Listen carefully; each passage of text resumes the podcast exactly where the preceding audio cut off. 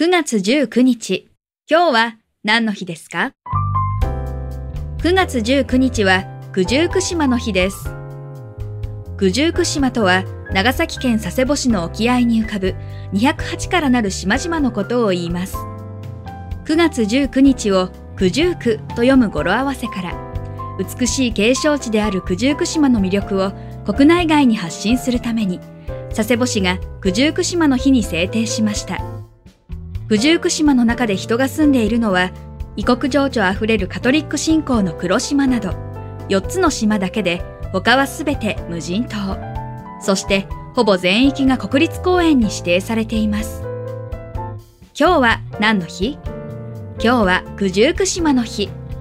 ナビゲーターは私、徳重みどりが務めました。